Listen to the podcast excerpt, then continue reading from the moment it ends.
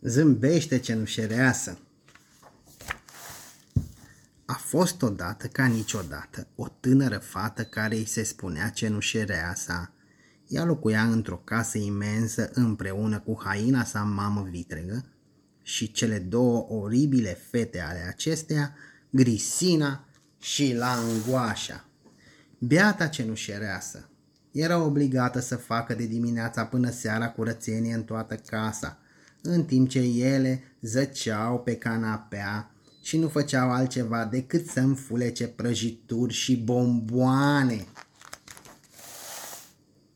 Grisina și Langoașa erau atât de leneșe încât nici măcar pe dinți nu se spălau. Fu, ce puțiceală de respirație! Dinții lor au devenit galbeni, apoi verzi, după aceea maro. Iar în cele din urmă, unii dintre ei au început să cadă.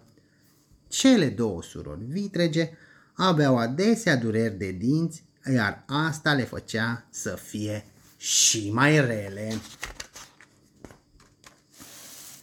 Biata cenușereasa muncea cât era ziua de lungă dar indiferent cât de obosită ar fi fost, întotdeauna își spăla dinții de cel puțin două ori pe zi, neapărat dimineața și seara înainte de culcare.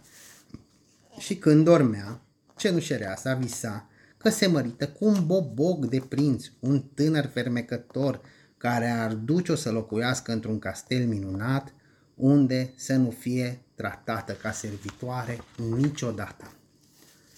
Și chiar există un prinț fermecător într-un castel din apropiere, prințul Bo- Bog, iar tatăl său, marele rege, își dorea tare mult să-și vadă fiul căsătorit. Într-o zi, regelui îi veni o idee genială. Vom organiza un bal. Ce ai spus? Un meci de fotbal! Întreabă Boboc, care nu fusese prea atent la zisele tatălui său. Băi, Boboc, trezește-te, tu ești dobitoc? Nu fotbal, spuse regele, un bal. Este vremea să te însori, neisprăvitule.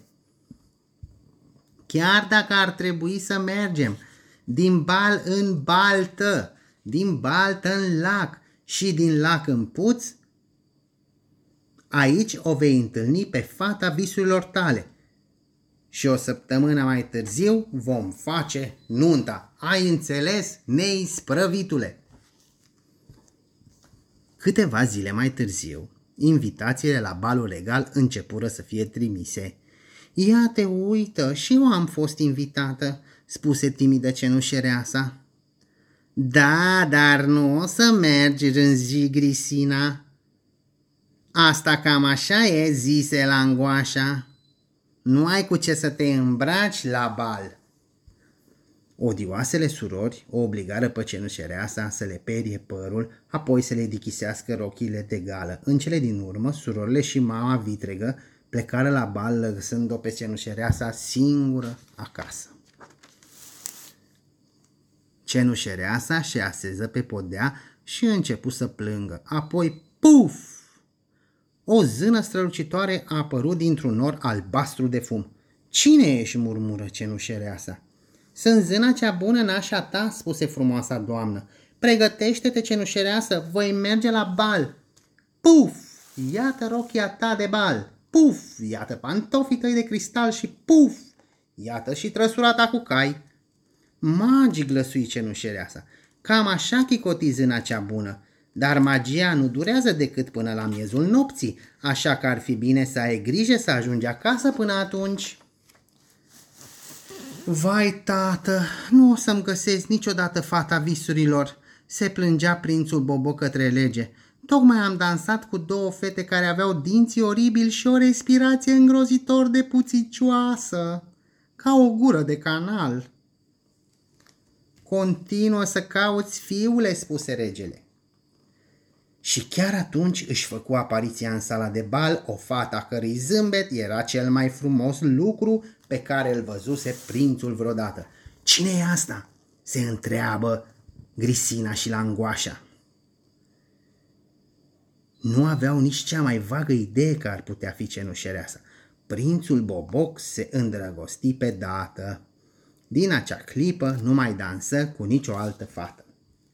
Spre finalul balului își luă, îi luă mâna cenușeresei și îi spuse Vrei să fii? So, bang, bang, bang.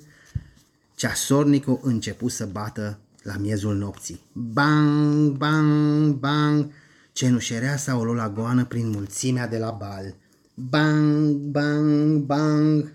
Își pierdu unul dintre pantofi.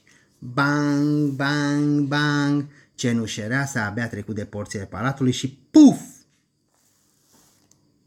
Se trezi îmbrăcată cu rochia veche și zdrențuită. Ah, vai, strigă prințul Boboc, fata visurilor mele a dispărut. Apoi observă pantoful de cristal pierdut de cenușereasa și îi veni brusc o idee.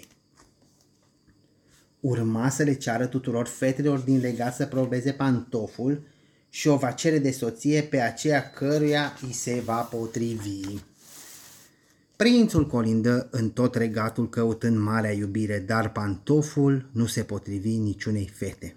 Când ajunse la casa cenușeresei, aceasta și surorile vitege, Grisina și Langoașa, probară pe rând pantoful de cristal și culmea se potrivi fiecăreia dintre ele. Atunci prințul zise, aha, știu, ia zâmbiți vă rog. Așa că Langoașa zâmbi, Grisina zâmbi, zâmbi și cenușele astea. Ești chiar tu, spuse prințul. Zâmbetul tău e magic. Nu e nimic magic, zise cenușereasa, doar pastă de dinți și ață dentară, din când în când. Te rog să fii soția mea, îi ceru prințul. Trebuie să-ți văd zâmbetul mai întâi, spuse cenușereasa. Prințul zâmbi și o rază de soare se reflectă în dantura lui perfectă pe sub mustăcioara lui pana corbului. Ei bine, da, spuse cenușereasa.